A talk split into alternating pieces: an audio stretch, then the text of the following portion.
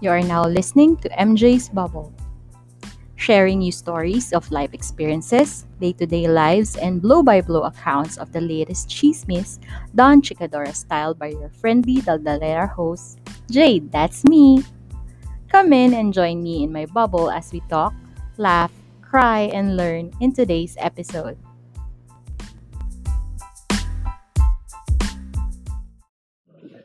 Hello everyone. Hello Bubble Mates. Welcome to episode 59 of MJ's Bubble. My name is Jade and I'm your friendly Daldarera host and as always, I hope you are okay wherever you are in the world.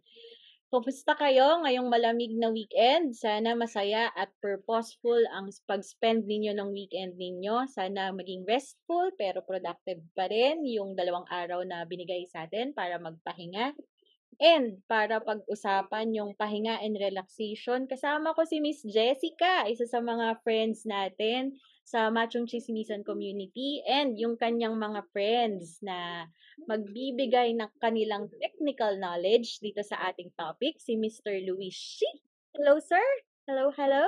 Hello, everyone. Hi. And si Miss Yvonne. Hello, madam. Hello! Annyeonghaseyo! Annyeonghaseyo! O, oh, di, ba, di ba may idea na kayo ano yung pag-uusapan natin? So guys, kumusta weekend? Miss Jess? Ah, okay naman. Um, eto, busy kasama si Franz kasi nagtitingin-tingin kami ng mga kondo. Max. Ayan. Tayo, meron ako ipapakita. Talaga ba? Sige, go.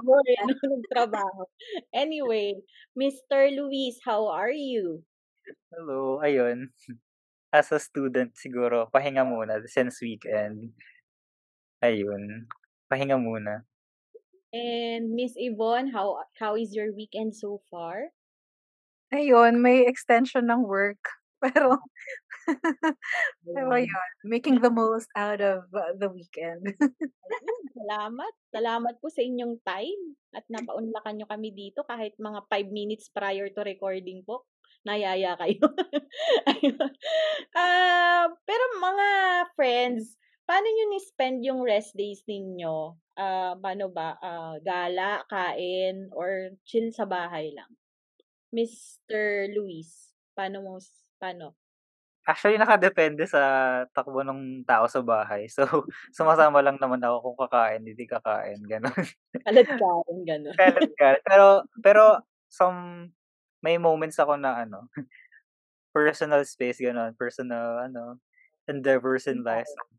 Ayun. Nanonood sa kung anong, ano, or may dinedevelop na skills. Ganon. Oh, sana lahat. May ganon. Miss Yvonne. Hmm. So, ako yung, dahil kapatid ko si Luis, ako yung magyayaya. Ayun. So, depende sa stress ng work work week na usually naman stressful. Pero kung sobrang taas ng stress during the weekdays, eh, talagang lalabas. Mm-mm. Pero, parang lalabas for a while. Pero, kunyari sa, sa umaga, or hanggang medyo early evening. Pero pag sobrang gabi na, usually, nandyan na yung Netflix and chill, ganyan. Pero yung, yung late evening, kasi magsisimula ka ng 11 p.m. hanggang madaling araw. Ganun. Walang tulog. Oo. Lahat ka na maliwanag na ulit. Ikaw naman, Miss Jess, paano mo ni-spend yung weekend mo? Rest So, days. yung weekend ko, kinocommit ko talaga yon either kay family or kay friends, which is the boyfriend. Kasi yung Monday to Friday ko, talagang hectic siya. Medyo nabawasan na nga ng load kasi graduate na ako ng master's. So, dalawang work na lang yung inaatupag ko today. I mean, Monday to Friday. So, by morning, I'm an executive assistant. And then by evening, ako ay isang virtual assistant. So, dala-dalawa yung trabaho ko. Wow. Ayan. Nagpapahinga ata ito. eh. Mukhang pupunta ng... Ano, bilang breadwinner ng family, ang kailangan talaga natin bilang panganay na gampanan ng mga responsibilidad. Ate na ate. Swerte na ni Boyfie. um, siguro naman. Ah, shoutout ko lang yung boyfie niya, nag-guest na rin sa ano ah, sa podcast natin. Hanapin niyo na lang si ano, Jessie Ay, Pinkman. nagko-comment sa likod. Ayun oh. oh, para natatandaan niyo episode 25, nandun siya. Oo. Babalikan niyo na lang, Luis. Yun lang yung episode 25. So, yun. May nagsabi Netflix and chill. Siyempre, ganun lang din ako manood bilang taong bahay ako eh. Unless meron akong mommy duties. Netflix and chill. Ano yung, Miss Yvonne, ano yung latest mong pinanood or natapos na series? Ayun. Um, yung napakasikat na Extraordinary Moo. Ooh, Talaga.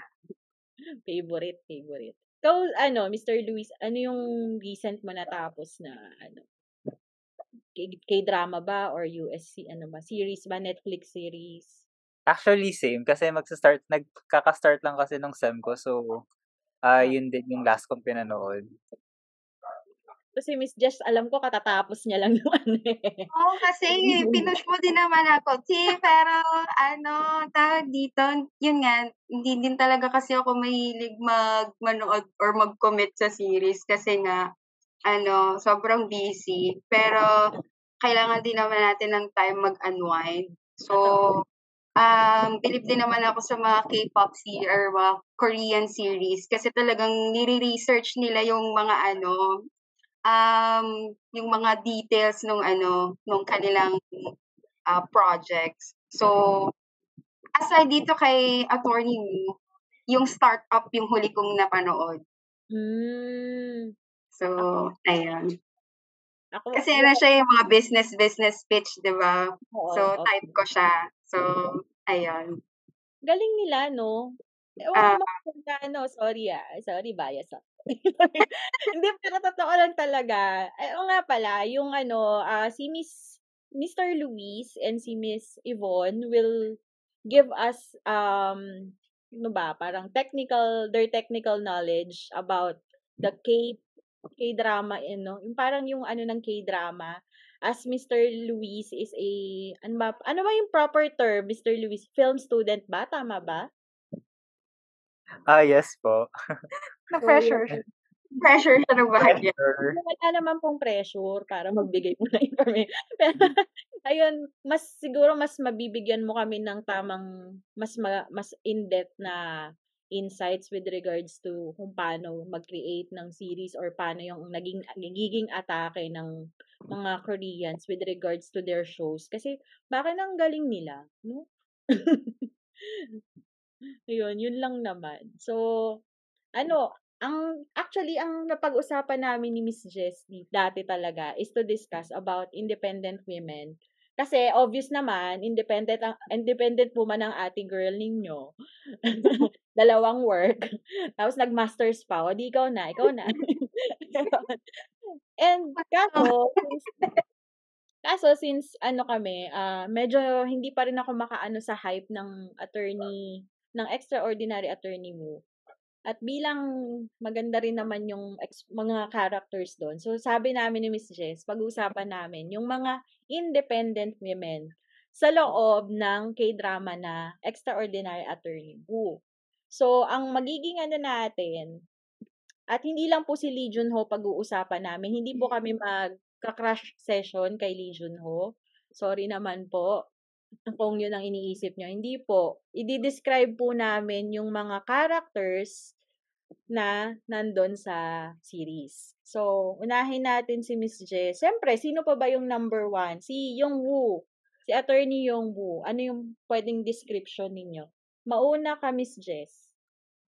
Una pressure ako. Tsara. Oo, oo.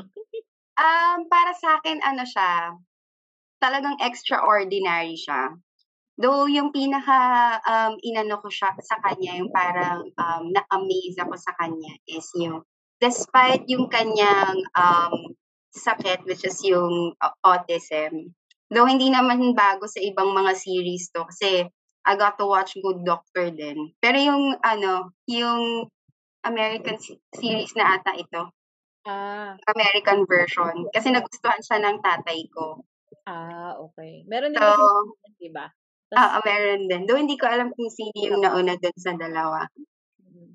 So, wala lang yung parang in general na parang kung ano man yung uh, pagkukulang mo, hindi naman natin sa pwedeng sabihin pagkukulang or sabihin natin difference mo sa iba than usual. So, parang minaximize mo siya. Yung hindi mo hinayaan na na ganito lang ako eh. Instead, ginawa mo siyang bigger, um, ano siya, parang opportunity din somehow. Or naging strength mo, yung weakness mo. Exactly. Ikaw naman, Miss Yvonne, how would you describe the independent woman that, uh, kung anong independent woman si Yong Woo, si attorney Yong Woo? Hmm. For, ah, very expression ni ano, yung, um, sa akin, um, sige, going beyond dun sa condition nga niya, um, ang naisip ko talaga, top of mind, sa kanya, no BS. Kumbaga ba? No BS. So, kumbaga, straightforward. And parang, um, hindi lang, kasi sige, fine, given na may ganun siyang condition, pero it worked um, to her advantage. Um, kumbaga din, iba lawyer siya. Kumbaga, dahil sa ganun niyang parang innate na innate na personality na, sige, parang straightforward lang, ganyan, parang very blunt nga, di ba sabi nila. So, she she doesn't like to complicate things. Parang, parang ganun yung nakita ko sa kanya, at least dun sa character ni Uyong. Medyo ano, no? Medyo anak ng Diyos si ano, no? Si Yongwoo. kasi, kasi yung, alam mo yung parang, genius pa siya. savant yung ano niya, 'di ba, yung pagka yung autism niya, yung parang sobrang galing. Para mm. doon sa, sa spectrum na ma, matalino or sobrang galing sa isang bagay. Mm-hmm. Ah, uh, Mr. Luis, anong paano yung paano mo naman di-describe si Attorney Wu with regards to ano, to as an independent woman? Ah, uh, siguro dahil na-describe naman nila yung yung nauna sila, 'di ba? Na-describe nila as uh, as a person. Siguro titignan ko si Uyong mo sa ibang lente. Siguro for me, ang refreshing nung character ni Uyong Woo kasi kumbaga ang dami binrake niya yung mga stereotype uh, when it comes to characterizing women in media kasi usually 'di ba sila lang yung ano bearers of meaning. Mm-hmm. So imbes na sila yung makers. So kumbaga makikita natin doon kaysa dun, uh, makikita natin doon doon sa kunyari sa relationship ayun. Usually si Uyong Woo yung nagte-take ng lead. Kumbaga hindi siya passive. Mm-hmm. so it's very refreshing to see na yung lalo na sa K-drama kasi napaka-influential ng K-drama. So ang galing na nagte-take up na ng space ng women when it comes to making meaning. Siya yung nagli-lead doon sa kunyari sa uh, space ng workforce o space ng relationship, ganun. So, kumbaga, uh, meron siyang sariling, kumbaga, siya yung sarili niya. Ganun. Kumbaga, hindi siya nabubuo dahil sa kung anong pag-mold sa kanya ng lalaki. Ganun. Yun, tama, tama. You do you. Tapos, ako naman ang ano ko, impression ko sa kanya. Sorry, uh, maganda yung sinabi ni Mr. Luis na hindi siya yung stereotypical na ano. Pero ang ano ko dito, um, medyo, ang ano ko sa kanya, yung parang yun nga, description ko sa kanya, siya, anak siya ng Diyos na maganda, matalino, mabuting tao, despite of her, ano, um, yung autism niya. Tapos, gusto pa siya nung ano, din typical na vida, yung gusto pa siya nung lead. Yun, wala lang, napakababaw nung aking description. Number two, Dong Gurami. Simulan mo naman, Mr. Louis, si Dong Gurami. Dong to the goo to the rami. Dong to the goo to the rami. Ah, uh, for me naman, uh, siguro sa personality naman, personality-wise. So, uh, for me, very real yung character niya and dependable. Uh, kasi 'di ba usually ay lalo na sa concept ewan ko I don't quote me on this pero syempre yan lala ng bullying cases siguro outside K-drama na nire-reflect ng mga K-drama sa uh, lipunan ng Korea. So, feeling ko, it's ang, ang saya lang na makita natin na uh, people can stand up for you.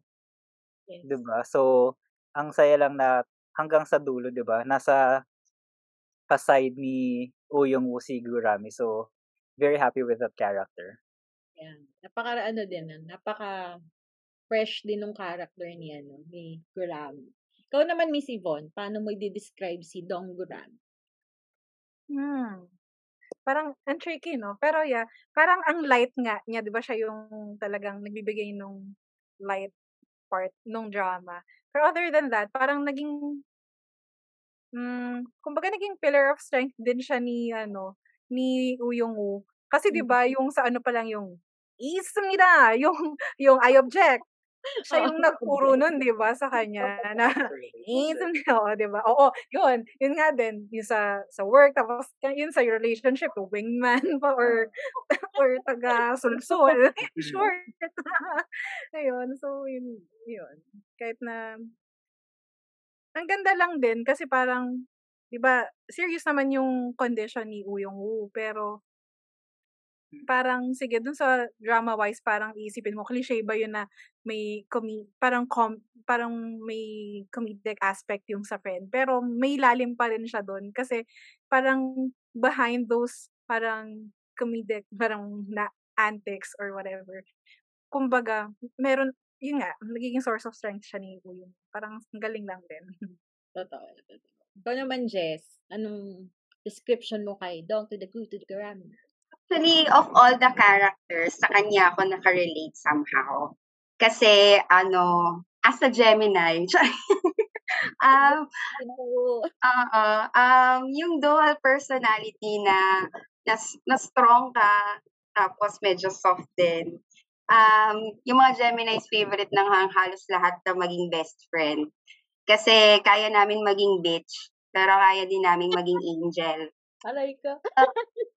Tapos, um, aside dun sa the way niya magsalita, the way niya manamit, gustong gusto ko yung character niya kasi yun nga sabi ni Ate Yvonne na siya yung parang nagpagaan nung storya. And at the same time, yung yung pag-protect niya kay kay attorney muna dun sa pambubuli, that's a highlight kasi syempre merong nagpo-protect pa rin talaga ng mga friends para hindi mabully. So, ayun, yung taong laging nandyan para sa'yo. So, ano siya, favorite ko siya sa mga characters. Ako din. Gusto ko siya. Kasi Ah, gusto ko kasi unbothered siya, di ba? Siya yung Ah, ah. hashtag unbothered. Wala akong Ah. pake. Parang, nakita ko sa kanya kasi di ba si, si, si Attorney Wu is, ano siya, yung, siya yung achiever, siya yung straight A student, siya wala siyang pake kung sabihan siya na bulakbol, sabihan siya na ano, kebs. Hindi ko, hindi ako Yeah. sure, gano'n. Ang Parang wala siyang pakialam kahit anong sabihin ng iba. Basta alam ko ito yung tama. Mm-mm. Go lang ako. Wala kang tao, wala akong, hindi masama ugali ko, parang gano'n. Mukha siyang pag gumaganon siya. okay. Funny. Funny nilang dalawa. Kasi ano, si Spring Sunshine, Miss Yvonne, how would you describe si Choi Oh. Suyon? Gusto ko palang isingit bago kay Choi so, so kay Choi no? Choi Suyan, Choi Suyan. Yung 'di ba yung yung motion ni ni nila, yung greetings nila ni Woo Young-woo saka ni Gurami, sa may nabasa akong article na ang nag-suggest nun si yung character si ano mismo, si Gurami na actress. Tapos ano yun, um, parang yung inspiration doon, doon sa K-pop fans, parang inspiration doon, fan kasi siya ng Big Bang. So may mga kanta kasi yung Big Bang na ano, parang, kunyari, B, B to the I to the bang, bang, something. So parang ganon. So isinama niya doon, O to the young to the U, parang ganon. may ganun trivia lang. Dun sa, di ba sikat kasi yung Anyway, yun. Pero ano, ah, nag-trend yun ah, yung gesture nilang dalawa, di ba? Yes, Parang hindi- sa'yo. Greeting nyo ng friend mo, salamat na lang sa lahat, di ba? Sana hindi fake news, ano? Pero naba, nabasa ko din dun sa isang article kasi, yung, dun sa Korean. Di ba? Right. Ang kaya. Which is tama naman. Ganyan, nag-apply naman, di ba? Parang nag-work naman for the show. Oo, ang cute mo. Mm. Ayun. Ta, yun naman, kay, Yun yun, na, Spring Sunshine. tanong naman yun, kay Spring Sunshine. Actually, sa, naisip ko lang din, um, yun na yun eh, yun yung best way to describe her. Spring Sunshine naman nga siya. Um, um, Spring Sunshine siya, yung sa, yung sa kung paano siya mag-care kay kay Woo Young-woo. Um, pero at the same time, 'di ba Spring Sunshine, pero pwede rin siyang maging cold winter dun sa mga na nananakit or parang nangahamak kay Woo Young-woo. So, ganda lang. Oo. Oo, ayun. Sir Miss Jess, paano mo i-describe si ano, si Choi Soo-yeon? Actually, hindi ko ma-put into words, pero ang ganda kasi niya. Tapos sa buong sa buong episode, yung mga episodes na lumalabas, na lumalabas siya, ang inaabangan ko kasi yung outfit niya, T. Totoo. Totoo. Lahat ng mga blazers niya, hinahanap ko sa Shein. Pasyon ang ate girl mo eh, no? Eh, bilang ang work ko nga, ay ako'y isang EA, yung corporate attire talaga is very important as I also face yung um, kung wala ayaw humarap ng boss ko, ako haharap.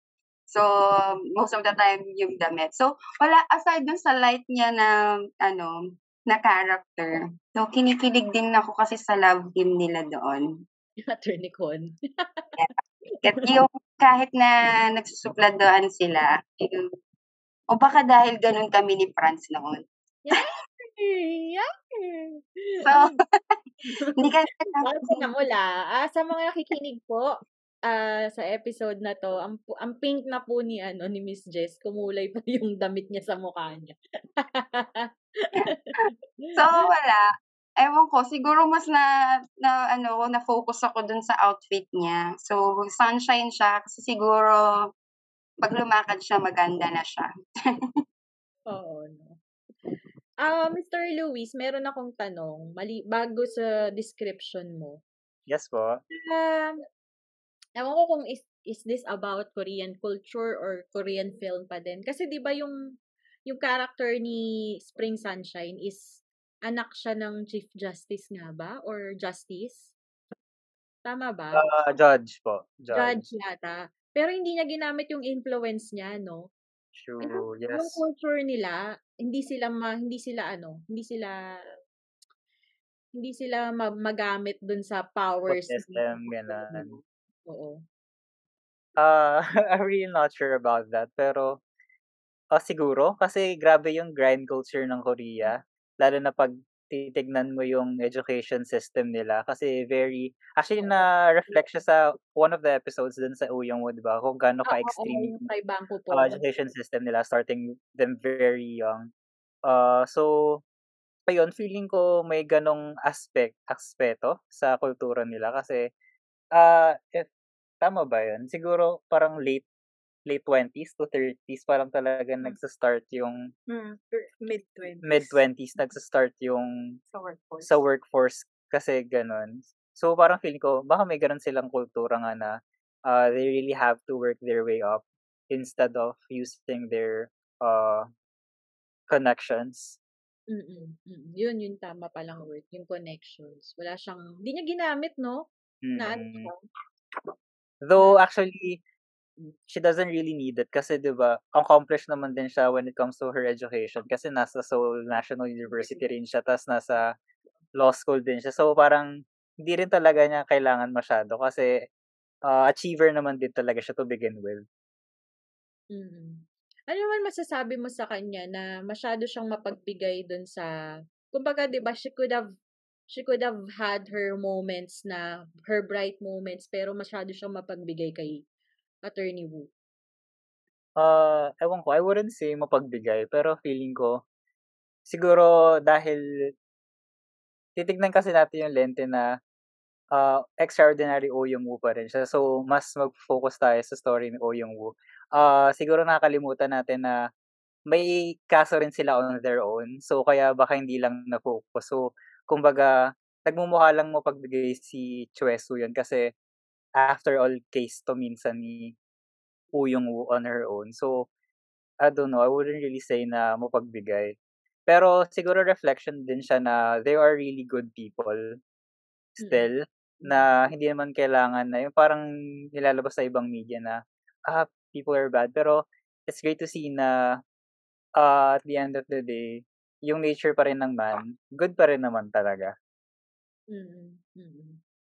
Pero naisip nyo ba na ano, parang sumagi ba sa isip nyo na magiging kontrabida si Choi Soo-yeon nung sa mga unang episodes? May for me, I didn't doubt her, actually. Na-feel ko lang na-feel ko naman from the start na gano'n na talaga yung character niya. Kasi parang parang hindi naman natin kailangan ng maraming masamang tao sa mundo, ayun.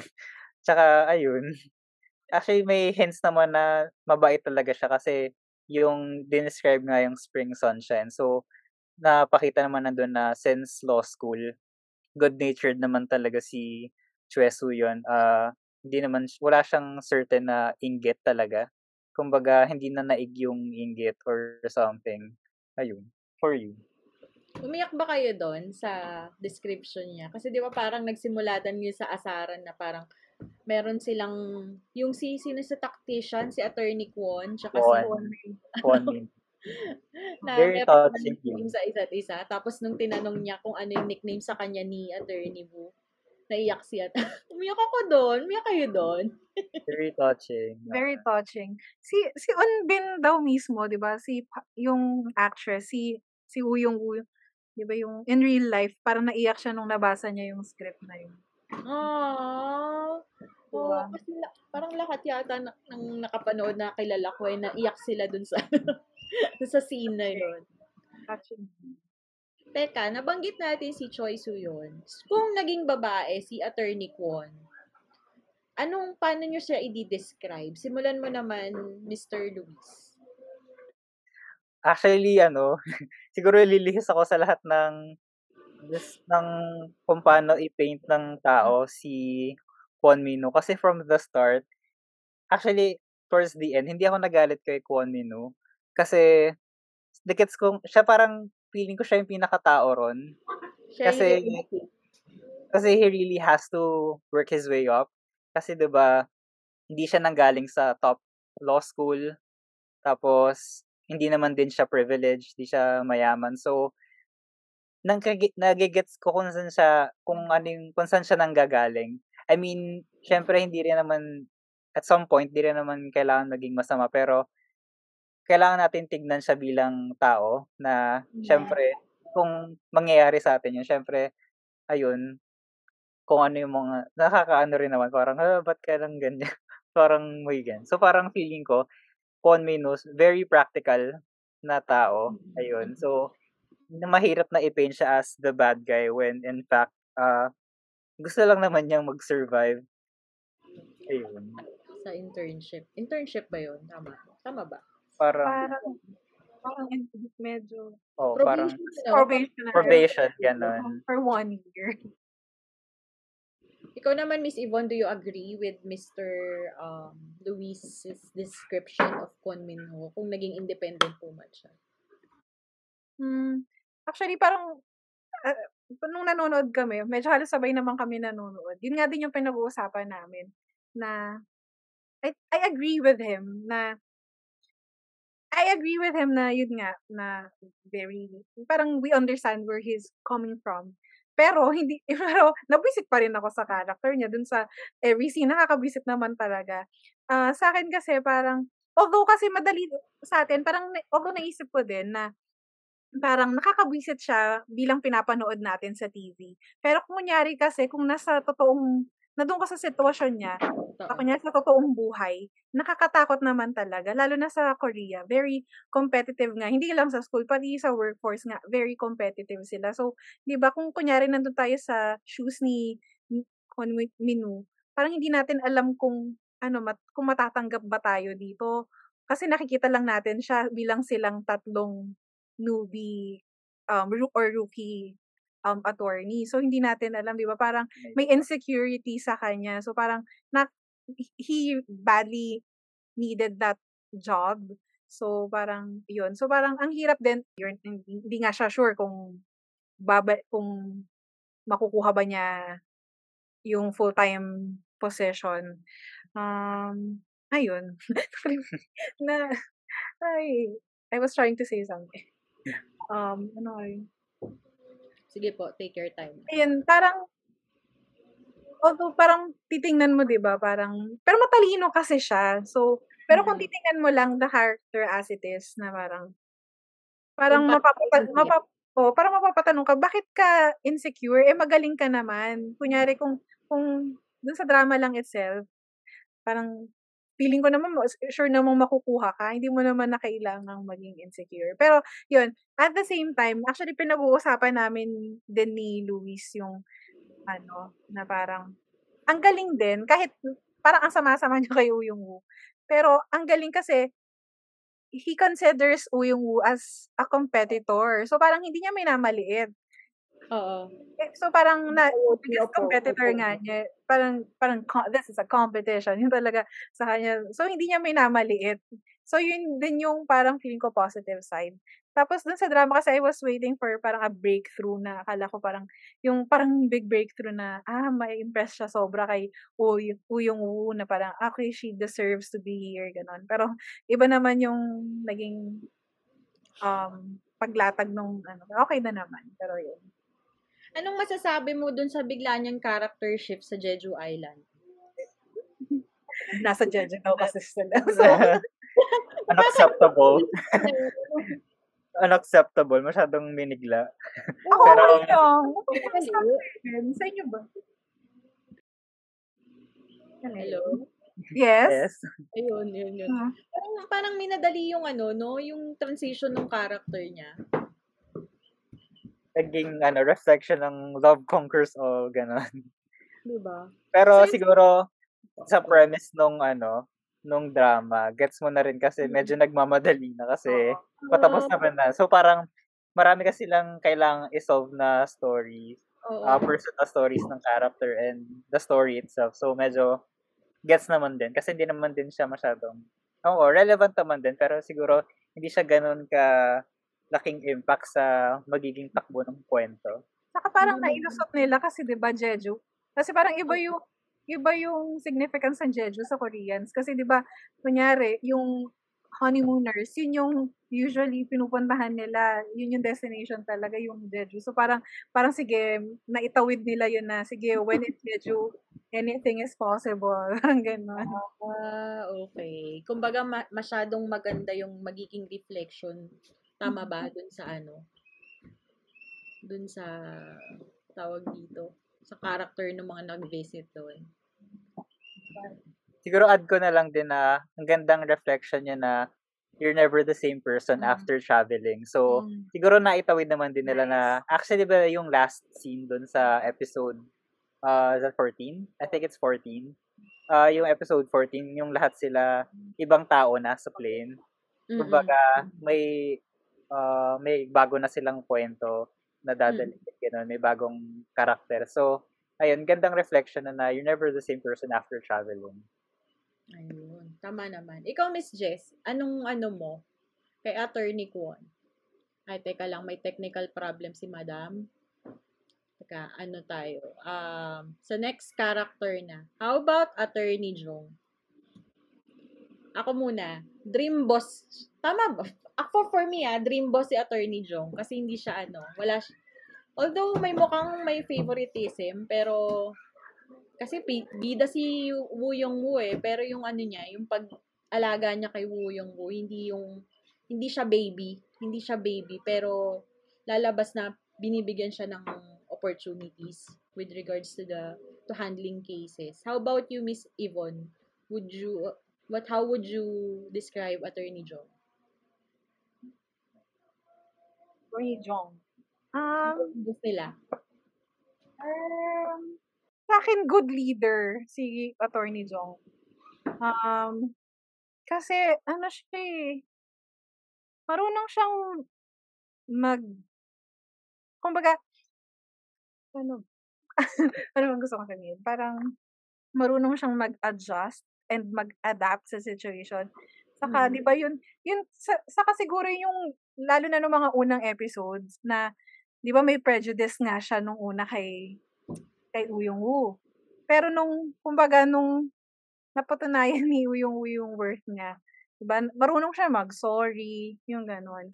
Parang, eh, Mm. so, kumbaga, nandun yung humility. Tapos, nandun din naman yung strength sa kanya. So, yun. Ikaw, attorney Lou, ay, attorney Lou, kay Mr. Luis, ano ba yan? Halo-halo na. Ah, for me, ayun, medyo same naman. Very principled man si Jong Gansok. Pero hindi natin may pagkakalit, may pagkakaila na biktima pa rin siya ng sistema. Pati yung nagaharing ideolohiya. 'Di ba naging ano nga siya, naging prejudice nga siya when it comes to Uyong Woo. Pero beyond that, na highlight naman din na yung pinagalitan siya nung isang uh, senior lawyer din na di alam na client din. Yung parang will lost billions, gano'n. Uh, yung, uh, Federation of Good Doctors ba yan? Yung parang ganun. So, parang, actually niya, even, uh, even uh, maliit lang yung kaso, it's parang it's, it's still a case or something like that. So, parang, doon mo makikita na kahit ano, kahit biktima siya ng sistema, in a way, common pa rin siya. Binibreak niya pa rin yung wall niya na maging ano lang, sunod-sunuran. So, meron pa rin naman siyang sariling uh, prinsipyo sa buhay. And I think, nakatulong yan sa pag-develop para kung paano magiging good lawyers yung mga rookies. Ganun. Ikaw, Miss Jess, anong, paano mo i-describe sa Attorney Jong bago tayo mag-break?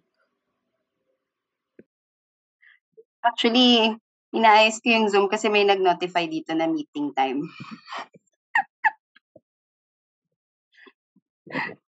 ay, ay, kaya nagpapanik ako dito kasi paano ko siya matatanggal? Hindi, kaya yan, kaya yan. Edit na lang natin. Wait lang, ano ba yon? Wait lang, sino ba siya? Describe si Attorney Jong kung isa siyang independent woman? Siya Wait, yung boss so siya ni- yung boss, no? Oo. Para sa akin, isa siyang ano, uh, uh, great leader. Um, magaling magaling siya mag-handle ng subordinates niya, ng mga colleagues niya. Um, nandun yung pagiging um, tough niya in terms of handling cases. Pero he doesn't forget to um, give yung yung empathy sa mga cases. Naririnig pa ba ako? Charing. so, ayun. Uh, le- leader with a heart siya. So, yun. Thank you sa ating ano. Ayan ang ating first half of our characters. Magbe-break lang tayo for a while. Tapos, yung second part, yun yung medyo nakakagigil. For me, ah. Sana hindi, sana hindi ka nagsha-share ng sentiments ng mga kasama ko. So, yun. We'll just take a quick break and hope maka-join pa rin kayo sa am, pakinig pa rin kayo sa aming second part. Hi mga macho at sexy chismosa. Ako nga pala si Makoy, ang inyong corporate slave. At ako nga pala si Ingo, ang inyong corporate lucky. Nabalitaan niyo na ba yung pinakabagong chismis? Nandito na kami ngayon sa Podcast Network Asia. Oo nga, kaya samahan nyo kami sa longest Longest? running Ay, yung pinakamahaba? comedy podcast sa buong Pilipinas. Di ba pag longest, yun yung pinakamahaba? Oo, pare, tayo yung pinakamahaba. Ang macho chismisan. Dahil ang tunay na macho, Chismoso. pag longest ba, tayo rin yung pinakamatigas? Yun, and we are back dito sa ating second part ng ating episode 59 wherein we this we are discussing the independent the kinds of independent women that you find in the K-drama Extraordinary Attorney Woo Young Attorney Woo pala. So yun, balik tayo. Kasama pa rin natin si Mr. Luis, si Miss Yvonne, and si Miss Jess na mukhang maganda. Nag- Nagkaroon ako ng mga bagong perspective doon sa character kasi katulad, lalo na kay Attorney Kwon na naiinis lang ako sa kanya nung una. Pero yun nga, siya, siya pala yung realistic doon sa ano, sa ating cast of characters. So, to continue, nag, nag-end tayo kay Attorney Jong, which is yung boss ni Attorney Woo. So, meron tayong um, Ah, yung next character natin, ewan ko lang kung ano. Ito talaga yung feeling ko, ito yung definition ng independent woman eh. Si, natatandaan nyo ba si Attorney Ryu? Miss Jess? Natatandaan mo siya? Wait, sino to? Si Attorney Ryu, yung kalaban niya na sa na attorney na hindi siya, hindi malaking law office yung hinahawakan niya. Tapos ang mga dinidefend niya ay yung mga oppressed na kumbaga yung case na, na involved siya is yung about dun sa mga women na inano sila, parang Yung na, na, na information. tinatanggal sila dun sa work. Oo, oo, oo. Ah, Yung reputation ng lawyer na yun is i-defend yung mga ganong klaseng cases. What do you what, what kind of independent woman is she for you? actually siya yung ano eh, yung unbothered din na palavarn, ganon. Tama. Ano, ah ano siya, ang tawag, parang isa siyang tao na yung yung nagpapaka ano nung ah, phrase na ah, women protecting women. Um siguro dun sa ah, lawyer na yon siya talaga yung image ng um, empowered women na pinoprotektahan yung rights ng mga babae na na magiging equal yung um, yung rights natin to men. So in stereotype kasi dun sa case na yon talaga na pagka babae ka, sa bahay ka lang, ah, magiging mother ka, na kailangan yun na lang yung parang role mo. Na beyond sa career, hindi masyadong kailangan na mag-focus ka, ka doon kasi trabaho ng lalaki yon. So, ang ganda lang din na na binigyan niya ng um, ng justice yung mga babae na na women can lead too, women can work. So, kung ano yung kayang gawin ng babae, ng lalaki, ay kaya din gawin ng babae. So, ayun, very empowering yung ano, role niya. Tama. And to give us some inputs with regards to the Korean culture with kasi marami ring ano dito eh, marami din parang inside something inside the Korean culture yung una pa lang yung generation kasi may yung yung kung natatandaan nyo guys, eh, para dun sa mga hindi nakapanood, yung presiding judge kasi doon is medyo particular siya sa family name or sa li- lineage nung mga nakakas nakakasama niyang lawyers. So, nagkataon na magkapareho sila ng apelyido ni Attorney Ryu, tapos tinanong niya kung anong generation. So, Miss Evo, bilang isa sa mga ah, mas nakapag-research about the Korean culture, ano ba yung, bakit tinanong ni Judge Ryu yung generation and biglang naging nangyari is parang mas naging, nagkaroon pa ng upper hand si Attorney Ryu over him. ano, yung pagkakaintindi ko kasi doon, parang, um, parang dun sa, kunyari certain hometown, parang kumbaga, ang pagkakaintindi ko doon, parang may generation siguro na parang connected yung families nyo.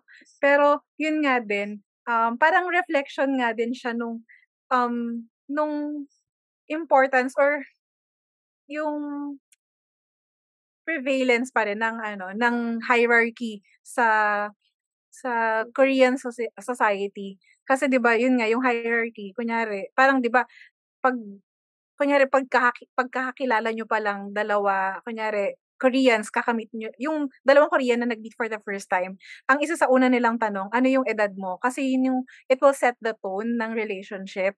Kunyari kung kung mas ano ka ba senior yung yun parang si kay 'di ba may mga naririnig kayo sonbe senior. Kasi kung baga kung sets the tone kung paano yung yun nga yun yung relationship nyo oh yung pakikitungo kaya 'di ba mapapansin nyo mahalaga yun lagi kasi kunyari ultimong kunyari kakain kayo sa labas yung pinakamatanda yun yung maglilibre yung ganon pero Mm. yung bata siya yung magluluto magigrill pag nagsasamgyup sa Oo. kayo yung pinakabata yung yun magsaserve mga ganyan Saka siguro mag-pour yata nung ano, no, nung soju. Oo, mga ganon. Oo. Mm. Sa workforce, ganun. Lalo na pag umpisa ka pa lang, medyo, medyo big deal. Na, nag-work kasi ako sa Korean company before, Korean owned. Mm. Pero naman, progressive naman yung Korean boss namin. Pero, parang yung observation, sa Korean dramas kasi, parang usually parang, parang way din yon Parang nagpapa-impress ka din sa superiors mo. So, parang nagsiserve ka sa kanila. So, parang, medyo Mm. big deal yun sa kanila na you spend time actually. Pero yun, parang medyo nalihis pero yun, kumbaga bottom line, yung hierarchy medyo mahalaga sa kanila. 'Di ba kaya maalala nyo dun sa ano, dun sa sa dun sa drama, parang ine-emphasize ni ni ni lawyer, ni attorney, nakalimutan ko yung name, Ryu, na parang, ha?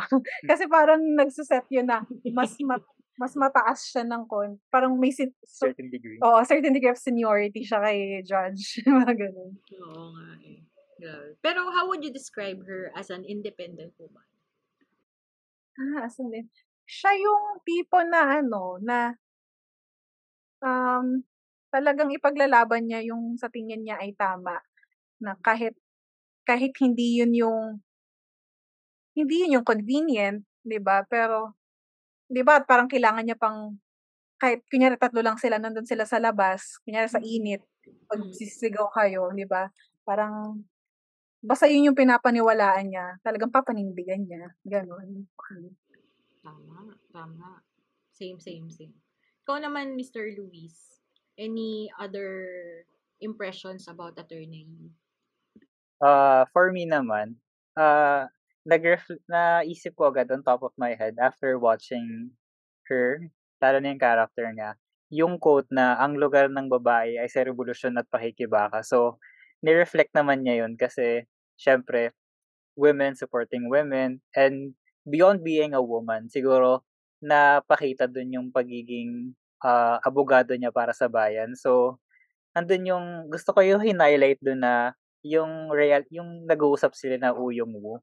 So kumbaga meron doon na uh, we are different from the judge kasi for us the lawyers we protect people while the judge they protect the law. Kaya nga nag that's why we we as lawyers we sit beside the client. So napakita dun yung uh, kung gaano ka uh, ano ba yung term doon kung gaano ka empowered si Attorney Ryu and kung paano niya kung gaano siya ka uh, passionate about what what she believes in. So I think that's very important when it comes to uh, discussing how the in the uh, about discussing independent women kasi they have their own principles and they stand with it. So ayun, very reflective na ang galing na kahit lahat ng kaso niya usually 'di ba natatalo siya. So at, Mm. pero at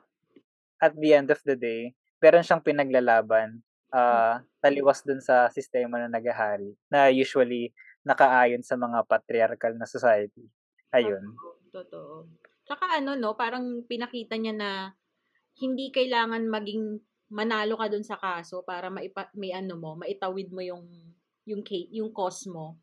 'Di ba? Parang nagkaroon din naman ng resolution kung paano yung paano i-discuss yung parang benefits ng mga na nawala na babae, 'di ba? Tapos parang nagkaroon ng social awareness yung ginawa ng company sa sa mga babae na terminate. So, not necessarily na nanalo sila. Pero at least meron silang na, na ano, na itawid na issue. 'Yun. Mabait. Mabait si Attorney Ryu. Ito, ito dito na, may dalawang babae akong medyo gigil ako eh. Pero sana hindi kayo gigil. Sana ako lang. Unahin natin, si Attorney Han, hindi ko alam kung paano anuhin yung pangalan niya. Siya yung CEO ng Hanbada. Miss Jessie, Yeah. paano mo siya i-describe? Actually, para sa akin, siya yung babaeng nasa loob ng kulo eh. Kasi 'di ba, the way she protected uh, attorney Wu, like yung binibigyan niya ng opportunity uh, to handle cases and all na iniisip na nga nilang iba, lalo na 'di ba ni, ni attorney uh, Won, 'di ba, na ginamit ng ginamit yung sakit niya or tapos biglang nakita na magkaklase pala yung tatay sa school. So parang nasa loob yung kulo niya kasi meron palang behind dun sa uh, May ulterior Oo, motive. di ba? Pe- Yung sa una, akala ko kakampi talaga siya. Pero, nasa loob talaga yung kulo niya kasi the way siya tumingin. Ay, ano, bitch talaga. Tsare. Na-HB ka ba? Parang mas nainis nga ako sa kanya nung uh, the last few parts ng ano, ng mga episodes. Sa kanya, daw sinasabi nga na ni, ni Franz habang nanonood kami, hindi pa daw ba ako naaasar kay attorney, attorney Paul. Pero, ayun, nasa loob ng kulo niya. Ayun. Sige, pakalmahin muna kita ha.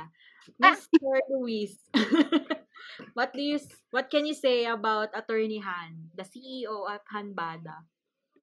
Actually, we share the same sentiment actually ni Ate Beverly. ni Miss Yvonne. Uh, for us kasi, meron, even though she has her own agenda, um, na-reflect pa rin nung drama na just siya. Kasi from the beginning, tinanggap niya si Uyong Woo. Uh, pinagkatiwalaan niya na, actually, di ba, uh, nag, kina-question ni Attorney Jong kung sabi, have you seen the second page of his of her CV? Tapos 'di ba kasi nandun yung condition niya. So sabi ni uh, ni Hanbada parang what about it? So parang meron pa rin siyang trust. Actually kahit towards the end, 'di ba? May chance naman siya na i-reveal na anak siya ni Uyong Woo, anak ni Tesumi si Uyong Woo, pero hindi niya hinayaan niya si Uyong Woo kasi nagtatrust talaga siya dun sa skill Mm. beyond sa agenda niya. So, ayun. Hindi talaga ako technically gigil sa kanya. Ayun. How about you, Miss Yvonne? Uh, any addition sa sinabi ni ano ni Mr. Luis? Yun nga eh. Parang feeling ko, 'di ba, sa sa galing kasi ng storytelling nung drama. Um, sa tingin ko hindi pa 'yun talaga na-resolve kasi until the very end naniniwala ako kay Hanbada na may lalim may lalim lahat nung ginagawa niya. Parang feeling ko if ever yun yung pwedeng maging reason for a season 2.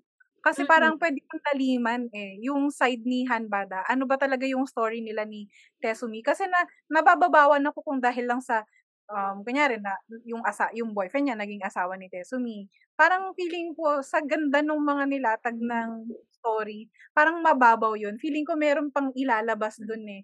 Tapos yun nga 'di ba, yung yung the fact na sige, kahit anong galit niya kay Tesumi, tapos 'di ba nga dun sa story, siya yung first autistic na I mean, nasa autism spectrum na lawyer. Parang i-risk mo ba yung reputation ng ng ng law firm mo dahil sa galit mo? 'Di ba hindi hindi ka naman sure. So that in itself, parang somehow it shows that there is a certain trust dun sa capabilities ni ni Uyong Woo. Although I wouldn't say na very pure yung intentions.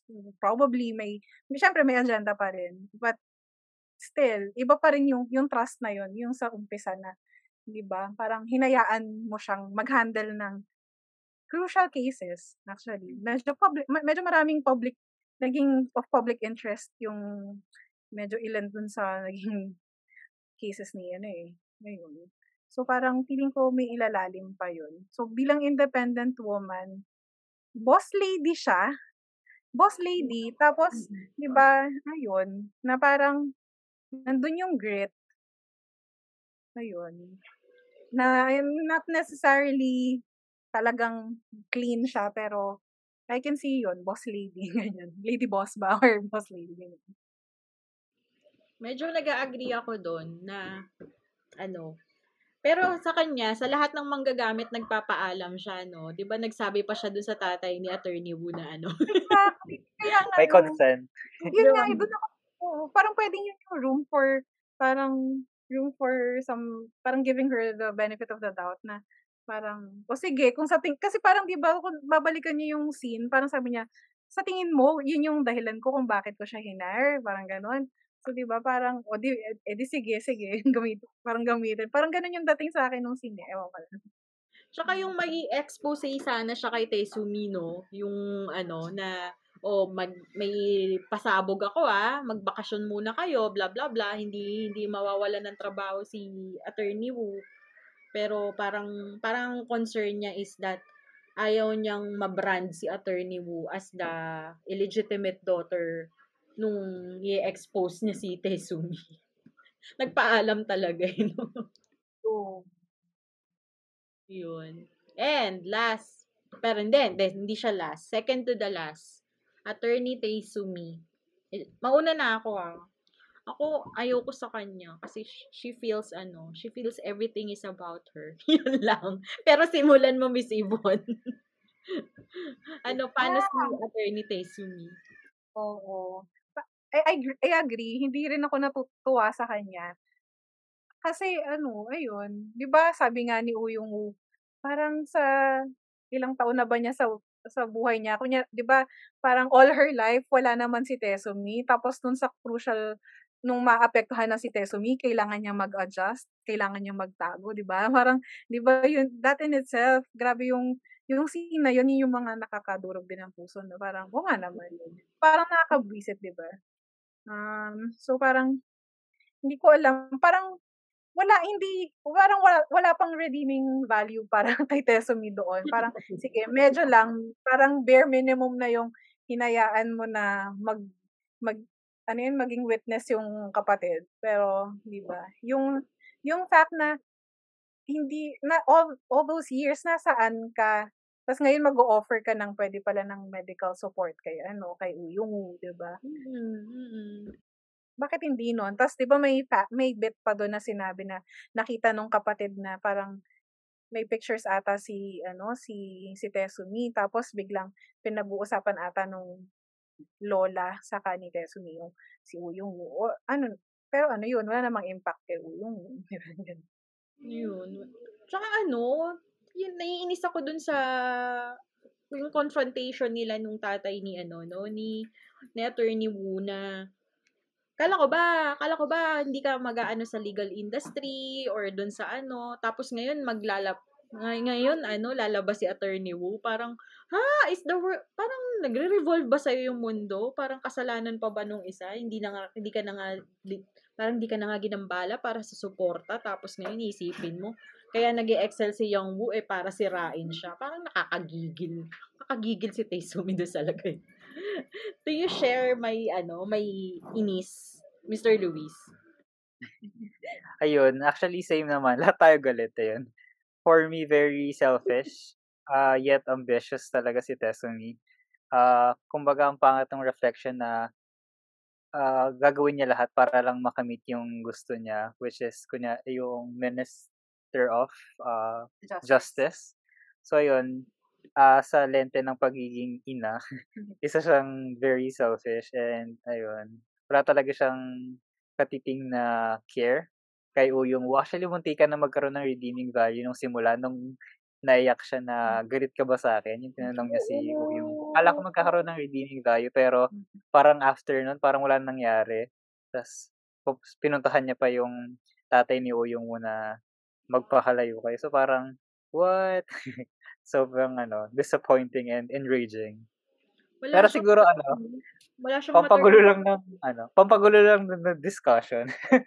ano, feeling ko, parang medyo bibigyan ko ng ah, complexity yung discussion kasi from the start, ayaw din namang magkaanak ni, ano, Ni Tesumi. ni Tesumi kasi bata pa sila. So, Mm. siguro, ah, 'di ba nag-push naman din yung tatay ni Uyong Woo na I can take care of her.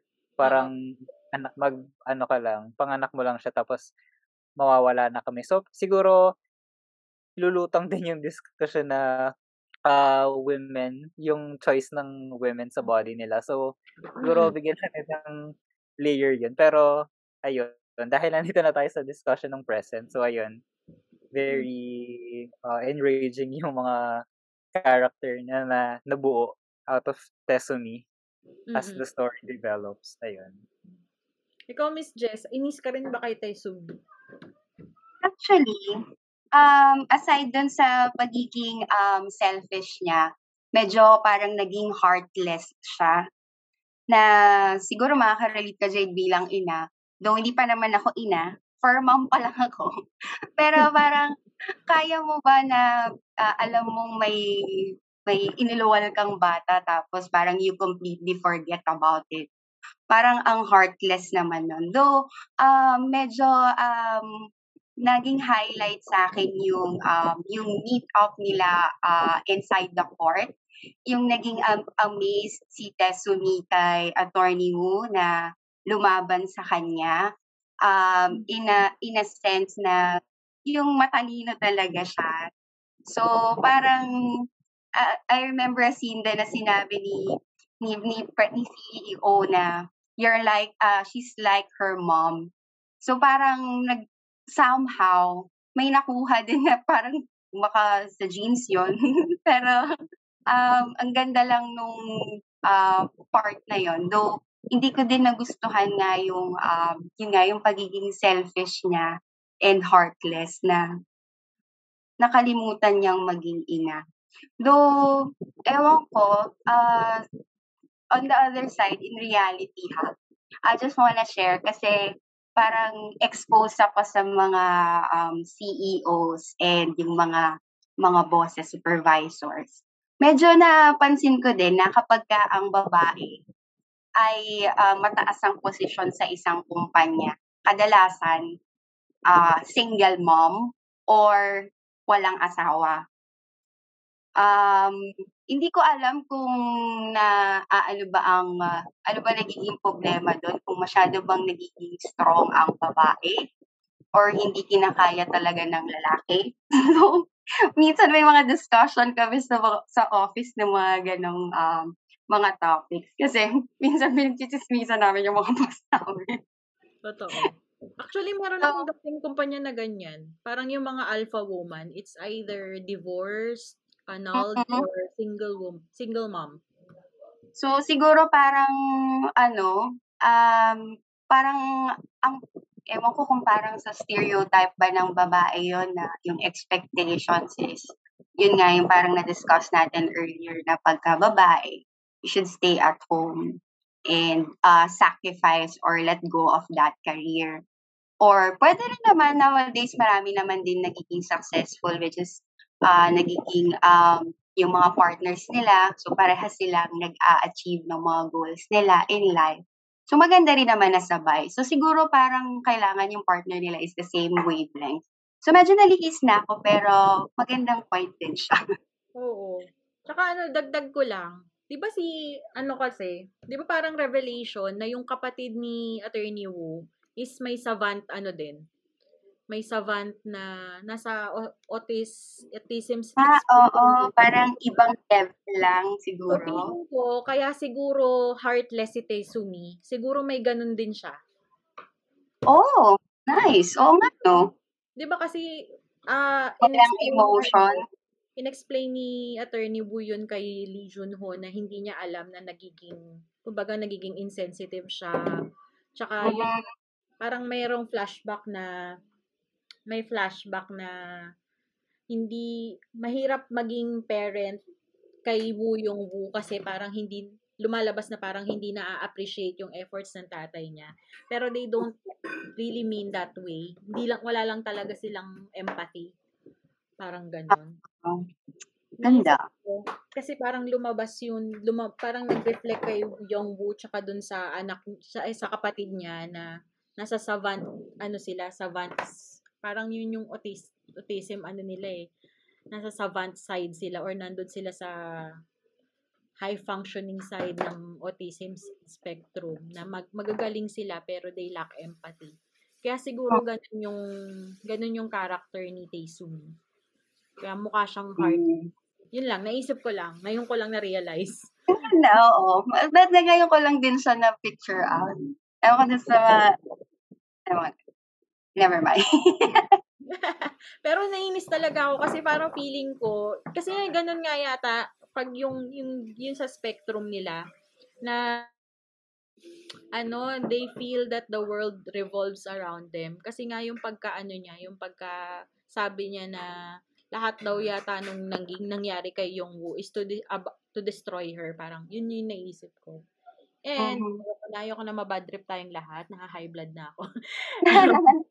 And last but not the least, kung naging babae si Lee Junho, anong klaseng atter, ah, independent woman siya? Mr. Louis, simulan mo. Ano, very warm, pero principled din. Pero kasi mahirap i-define yung kung paano siya as his own or uh, as an independent woman, woman, woman, as we frame her to be. Kasi very mysterious yung pag uh, discuss sa kanya. Actually, hindi masyado na shed light kung ano yung kwento niya. Mm. So, siguro basing lang sa how he treats everyone, especially o yung siguro uh, siguro ayun, meron siyang prinsipyo and lagi siyang naka-side sa kung ano yung tama kahit biktima rin siya ng sistema. Ayun. Mm. Ikaw, Miss Yvonne, paano maging independent woman? Kung naging independent woman si Lee Jun-ho, paano siya? Hmm, siguro, parang yung sa sinabi niyo kanina, yung idea nga ng women supporting women, parang siya yung tipo na more of nasa supporting role siya. Sa tapos yung parang kumbaga binibigay niya yung highlight, yung highlight, yung spotlight sa ibang tao. Um, oo, kahit nasa background siya, pero yun, parang gagamitin ko ulit, parang nagiging pillar of strength din siya ng ma dun sa mga taong Nung team, nakapaligid. Parang ganun. nung team, parang siya yung backbone nung team. Oh, yun. Ayun, backbone naman, tama. Kung wala siya, parang magsa-struggle din naman. Kumbaga, hmm, mahalaga din yung role niya. Kahit parang antahimik, sa, yung parang kung feeling mo wala kang, di ba may mga nararab, kunyari tayo, parang feeling natin, hala, may, are we making an impact? Pero, hindi mo alam yung, kumbaga, yung sa consistency mo, meron naman, may nagiging impact. Ganun. Mm. Ikaw, Miss Jess, paano mo i-describe si Lee Jun-ho? Actually, I would like to connect din yung sinabi ni Ate Yvonne na na yun nga, yung supporting role niya. Kasi di ba parang madalas din sa mga cases, siya yung naging nasa likod. Na every time na may tatawagan, siya yung tumatakbo, yung laging nagsusupport, na um, laging nandyan siya. Pero on the other side, natutuwa ako dun sa part na ano, um, yung sa love story naman nila. Parang ano siya din, as a woman, para siyang ano, yung lahat ideal sa kanya. Kasi parang mas girl pa siya kaysa kay attorney mo. Na parang ganito yung love, ganito yung ano, ba't wala kang time sa akin? um, so, ang light lang din nung um, nung love story nila, which is good para kasi in yung buong series kasi medyo mga serious topics yung or cases and I believe mga uh, relating to the culture or nangyari na rin ata sa Korea yung uh, mga cases na yun. So parang True cases daw siya sa Korea. true cases siya, no? So parang ang ganda lang na nilagyan. Though parang pattern din naman ata ng mga Korean series na may love story talaga. So siguro yung role na rin na yun is pang supporting role lang din talaga. Hmm. Hindi ba kayo na ano, hindi ba kayo kinabahan na baka si ano, si Lee Jun-ho is anak ni Taesumi? Bakit mo Umpisa, may ganong, ganong pa-fewer. May parang ganong inkling. Pero, Hindi kasi 'di ba nung ini-interview si Taesumi, parang ang nasabi niya, yung anak niya, hindi niya pa yata alam ang gusto. Kung ano, Ay! o hindi. Oo. So, yung naisip parang- ko, sabi ko, tapos 'di ba parang legal assistant si ano, si Lee Junho. Niisip ko Pero baka kasi kasi nag-aaral sa ano, nagtatrabaho sa legal field pero hindi pa naglolo. Ah, ah. giveaway kasi yung parang so- yung parang nasa computer lang. Pero parang hindi naman nasa computer lang si si. John Ho. So parang yun yung parang pwedeng, ah, hindi siguro. Oo, oo, oo. Pero kinabahan ako doon na, promise. True. Kasi hook ka na sa story nila, at nasa love story nila, tapos bigla magkapatid pala sila. Ay, Korean, ano yun, old school Korean drama. Sabi ko mukhang mag, magra-route to sa Filipino set, ano, plata, na magkapatid sila. Sabi ko, shit. Kinabahan ako doon, promise.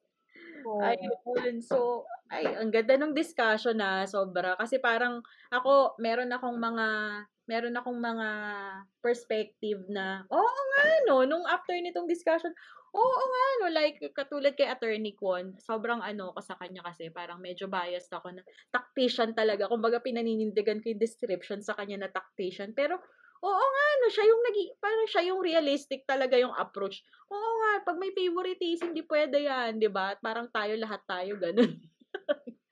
Ang ganda, ang ganda, Wow. ng, ano, ang ganda ng discussion na to. And sana, naka-relate, naka-ano ba kayo? Parang meron kayong na-identify na sa mga sarili nyong sa sa sa school, sa mga org, sa office na ay parang si Attorney Wu yun, si Attorney may, may mga na-identify ba kayong ganon as we discuss?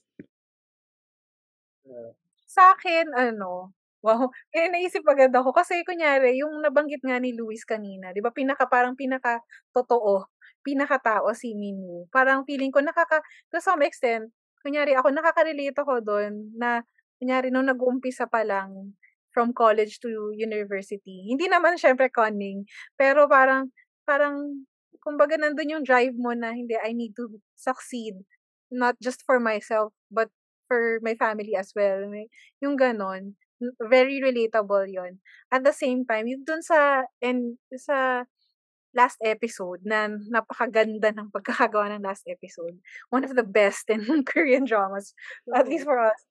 Sobrang galing. Um, gusto ko yung part na, di ba yung sinabi niya na, si Uyong Woo, yung sa part naman niya na she felt, she, parang she felt that sense of fulfillment ba? Fulfillment, di ba? Yung di niya, ma- yung kunyari, di yung sa, ay, ang tawag dun sa revolving door, na, um, di ba parang sa, parang, oh sige, wala naman ako sa autism spectrum, pero kung, kung tutuusin, meron naman tayong mga bagay na tinatry nating i-conquer. Di ba yun? Yung mga battles tayo. Eh, lahat tayo may kanya-kanyang mga bagay na or struggles na kailangan nating overcome. So yun, very relatable yung yung mga ganung bagay. Tama, tama. Ang ganda nun, ang ganda nun. Ikaw, Miss Jess. Um, Ka ba? kung i-relate ko yung sarili ko sa isang character, actually, what, medyo mixed ang ano ko. Pero, parang all in all, yung natutunan ko dito sa series na to na, na we can, uh, women can be, um, can lead. Um, may say ang babae sa lipunan. But at the same time, yung we should have a heart. Yung, um, yung wag tayong maging kagaya ni Taesumi na heartless. na, alam mo Kabang. Charot. parang, parang pwede ka na maging, ah, pwede ka naman na may power ka sa lipunan, pero um, wag naman yung makakalimot tayong maging makatao. So, parang, parang kailangan nat, parang role model natin mga sa babae, si Madam Lenny Robredo. Char! Amo. Oh, last It pa, no? So, yung parang yung, yun yung nakita mo na meron siyang pinaglalaban, wala siyang pinak, ah, wala siyang um, takot kahit na maraming sabihin yung iba, basta gagawin ko yung tama. So, parang ang ganda lang niyang refresher. Tama. Ikaw naman, last but not the least, Mr. Luis. May ka-identify ba kayo sa one of the characters?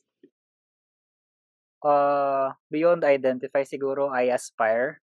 I aspire to be Attorney Ryu kasi she stands by her principles. Mhm. Siguro, lalo, uh, considering our current socio-political climate, so, napakahalaga na maraming taong tumitindig at mayroon pa rin taong tumitindig. Kasi, especially siya, di ba, lahat ng, if not all, di ba, yung cases niya, lagi siyang natatalo. So, even though lagi siyang natatalo, di ba, may chance naman siya na itigil na lang to tapos pagpakain sa sistema dahil lawyer naman siya. Pero naniniwala pa rin siya dun sa truth and dun sa mga pinaniniwalaan niya at lagi siyang nagsaside sa sektor. So, it's good to have that uh, people pa rin sa uh, law and law sa law. so, mas mahalaga pa rin na mayroon pa rin naninindigan and meron pa rin uh, may tumitingin pa rin sa atin as pantay. Hindi lang dahil, di ba, ang hirap na yung Tesumi and Hadbada, they're big firms actually. Nakakalimutan natin na big firm sila. So, ah lahat ng cases na yun, nilalapitan sila ng mga mayayaman. So, it's, it's great to see na yung mga small firm, mahahalaga sila kasi usually sila yung tumitindig kasama yung mga sektor. So, ah sana marami, ta- marami pa tayong makitang mga attorney review ah hindi lang as a lawyer pero bilang isang bilang parte ng lipunan. Ayun lang po. Ayun, maraming salamat sa mga inputs ninyo. Hmm, sobrang saya nitong discussion na to and sana makasama ko kayo ulit. Sana meron tayong isa pang K-drama na pwedeng i-discuss na ganito din ang ano, ang ganito din maging ganito rin kasaya. And ayun nga, kung may mga ipo-promote po kayo, meron ba or ano, mga babatiin?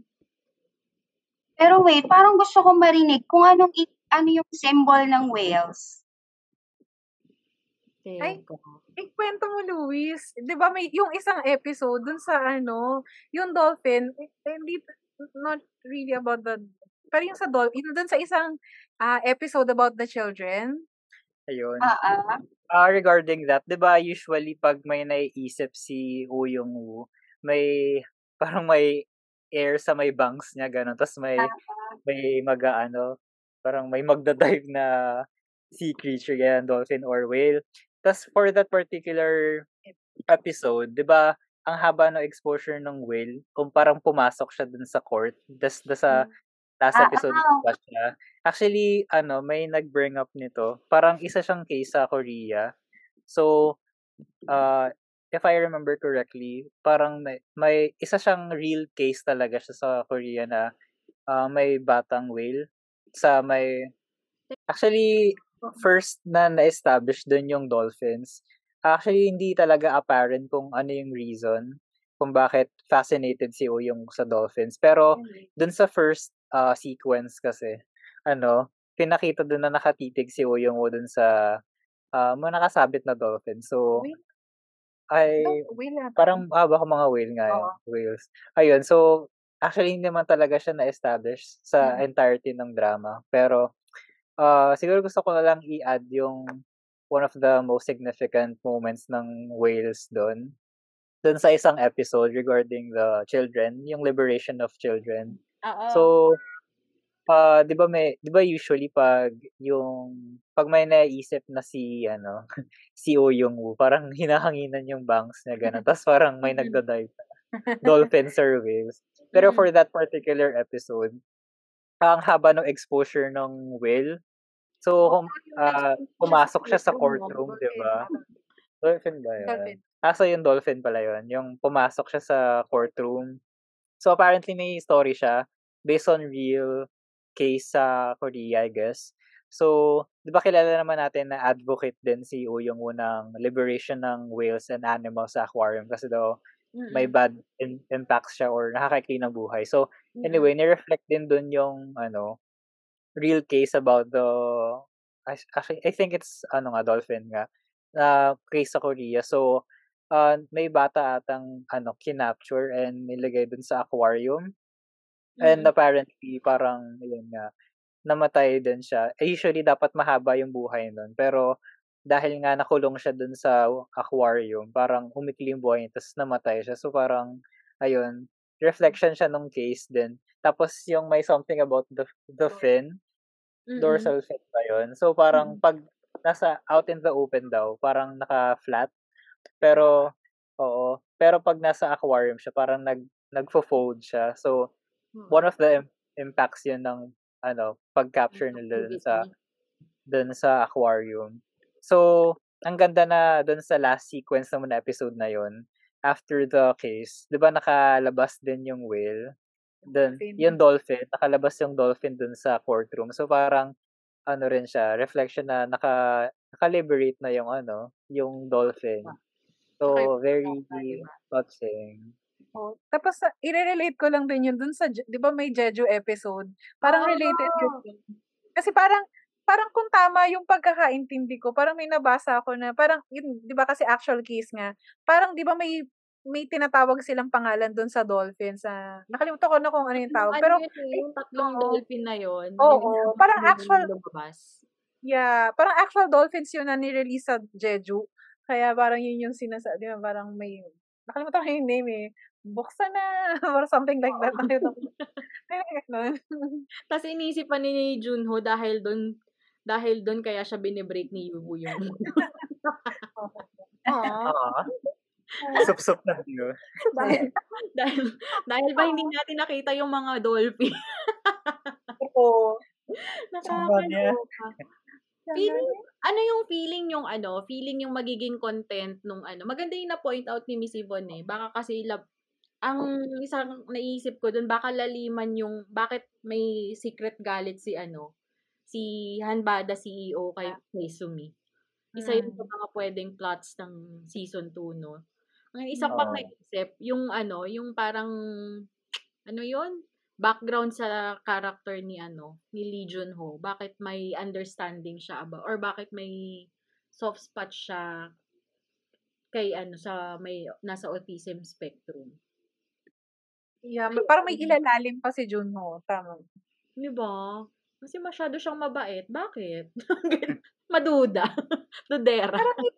Oo, hindi siya na-emphasize sa drama. Pero kasi may, may, may interview si, yung actor, si Kang Teo. Parang sabi niya, ang background ng character niya, attorney yung parents niya. Parang lawyers din yung parents. Pero siya, hindi siya ganong katalino. So, lit, nasa litigation team siya. So, parang hindi naman yun na-highlight sa drama. Pero parang yun dapat ata yung premise ng character. So, magandang maging kwento pa yun. Open pa yun for season Tsaka ano, interesado ako dun sa hirit nung ate ni ano eh, ni Junho. Visit ako dun eh. Yung kaya nakipag-break si, ano, si Attorney Wu, di ba? Dahil doon sa Mm. narinig, sa na-overhear. Chismosa kasi. Bakit kasi nakikinig ka? Parang ganda ng acting ni, ano doon, Uyong Woo. Oo. Yung sa tatay niya. Parang, Oo. Grabe. ang ganda, ganda. Tsaka papatulan kaya nila yung ano, yung offer sa Boston, no? Isa pa yung Ah, parang, hindi, eh. parang, parang, parang I think okay na siya. No? Kasi, Along the lines na, bakit ako magbabago? Or Oo. bakit ako biglang ga-adjust. mag adjust for her? So, siguro na, ano naman na siya. Clear out na siya. Hindi kasi parang ano ko dun eh, na baka, parang gusto nilang i-avail yung medical assistance or something. Oh, yun yung magandang part. Though, ayan nga, mahalaga rin siya na ma-highlight na sa reality, kailangan mo pa rin ng ano, medication or, if not medication, kailangan consultation siguro para mas Mhm. maintindihan niya yung nararamdaman niya. Kasi, nasabi rin naman ni yung way na parang it'd be great na uh, I share the same space with these people the uh, may same condition ganun. Mm, mm. Tapos 'di ba parang all all her life wala naman siyang naging consultation, parang Mm. yung medical consultation about her condition. Tapos Mm. 'di ba parang naano siya, na-confront siya nung isang mother nung isang nasa kaso, yung may Mm. relationship Kanya. na ano, na parang paano mo masasabi, ca- can you speak for all those in the Mm. room, 'di ba? Ang ganda rin nung atake ng Korea doon eh, no, na ano nila, na hindi pare-pareho yung nasa autism spectrum.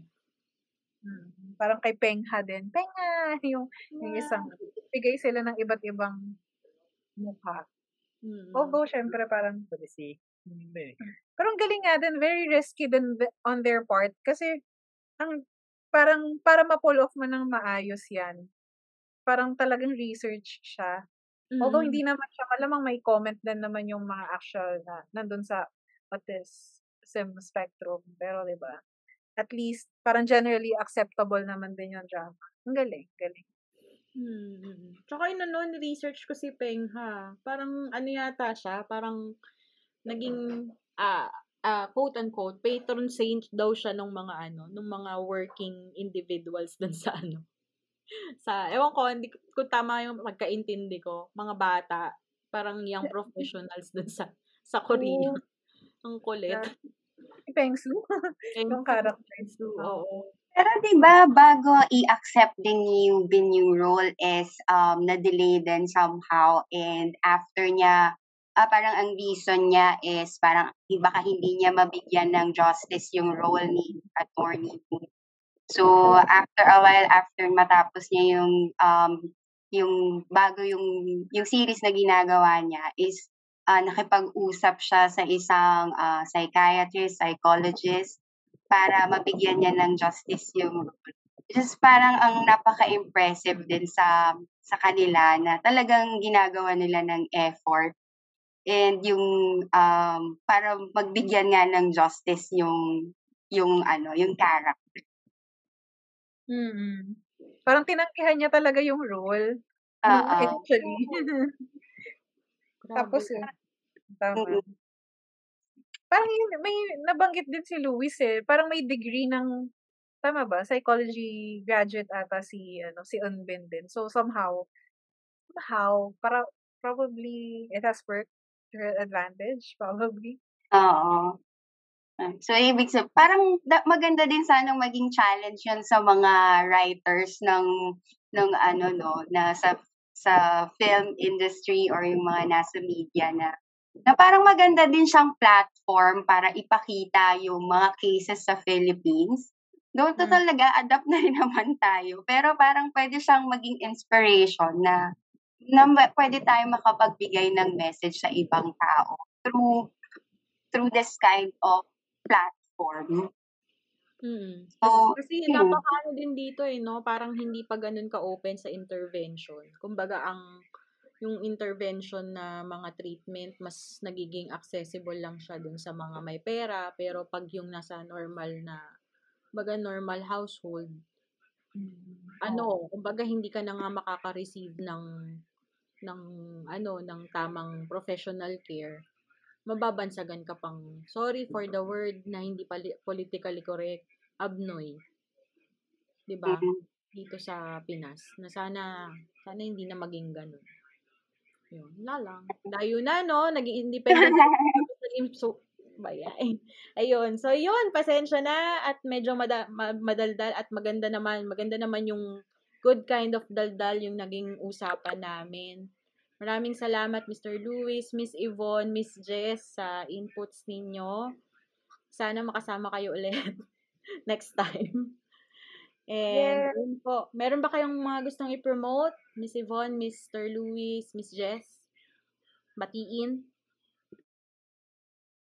Ah, wow. Hi sa org ko. Hi UP Cinema and UP Adcore. Miss Yvonne? No, wala naman. Hello. wala. Parang ang saya pala ng podcast. First time. Yun. Parang masaya din ito. Hello? Masaya, masaya, masaya. Oo, masaya naman siya. I'm happy masaya kayo. Masaya Jess, ikaw, sinong gusto mo batiin? Laan ko. Ay, hindi na natin kailangang batiin, naririnig tayo niya ngayon. And lagi ko din mga kasama tong mga to. So, ah ayun lang. ah thanks for having us, Jade. Uh, ah lagi ako nakikinig ng podcast mo, to be honest. Yan ang ano ko. Um, ang lagi pinakikinggan while working sa office. So, ayun, baka maging podcaster na rin kami nito. Yeah, gusto ko yan. Gusto ko yan. Tapos, kanya-kanyang guesting na lang din. Madali lang naman eh. Ayun. Yan, para mas maraming, Yeah. mas maraming boses sa podcasting world. Iba-ibang ano, iba-ibang perspective. Iba-ibang ano. Katulad nga na sinabi ni Sir Luis, iba-ibang lente. Para hindi ano, hindi na, ayun, mas maraming ano perspective, maraming natututo actually sa ganun. Ayun, hindi ko na kayo patatag, hindi ko na patatagalin, pwede ko na kayong pakawalan sana. Ayun, para hindi, hindi na ako masyadong nakakaabala. Ayun, maraming salamat po ulit. And sa mga nakinig, kahit hindi kayo kay drama fan, sana nag-enjoy kayo dito sa aming um, tawag dito, sa aming balitaktakan, discussion, chismisan, whatever you call it. Um, sana din medyo na-enlighten kayo. Kung kayo man ay asar kay Kon Minho, tsaka kay ano, Sumi, sana na-enlighten kayo dun sa mga perspectives na naris- narinig ninyo. And sana talaga um, tong ilang oras na discussion ay naging worthwhile sa pakikinig ninyo. So, from kung anumang oras kayo nakikinig ngayon, magandang umaga, magandang tanghali, magandang gabi. Nasa snowman kayo, nasa ulanan, nasa disyerto. Um, maraming salamat and have a great day ahead, everyone. Bye! Hi, thanks! Thank you. Thank you! Hi, we are Jake. Ross. And Dixie. And we are the Zombie Techs. Please do check out our podcast after listening to this episode. It's a podcast where we talk about architecture and look back on our college life experiences. Pero don't worry, hindi naman ito sobrang formal. We also talk about current chismis, este, current events. So, sobrang relatable. Tamang kwentuhan lang. If you're curious about architecture, on what architects do or how to be one, this podcast will surely help you. Baka makatulong din kami sa future design projects mo. Magkaya naman. So listen na to our episodes available on Spotify, Google Podcasts, Apple Podcasts, and wherever you get your podcasts. Once again, we are Jake, Ross, and Dixie. And we are the Zombie Techs. Uh.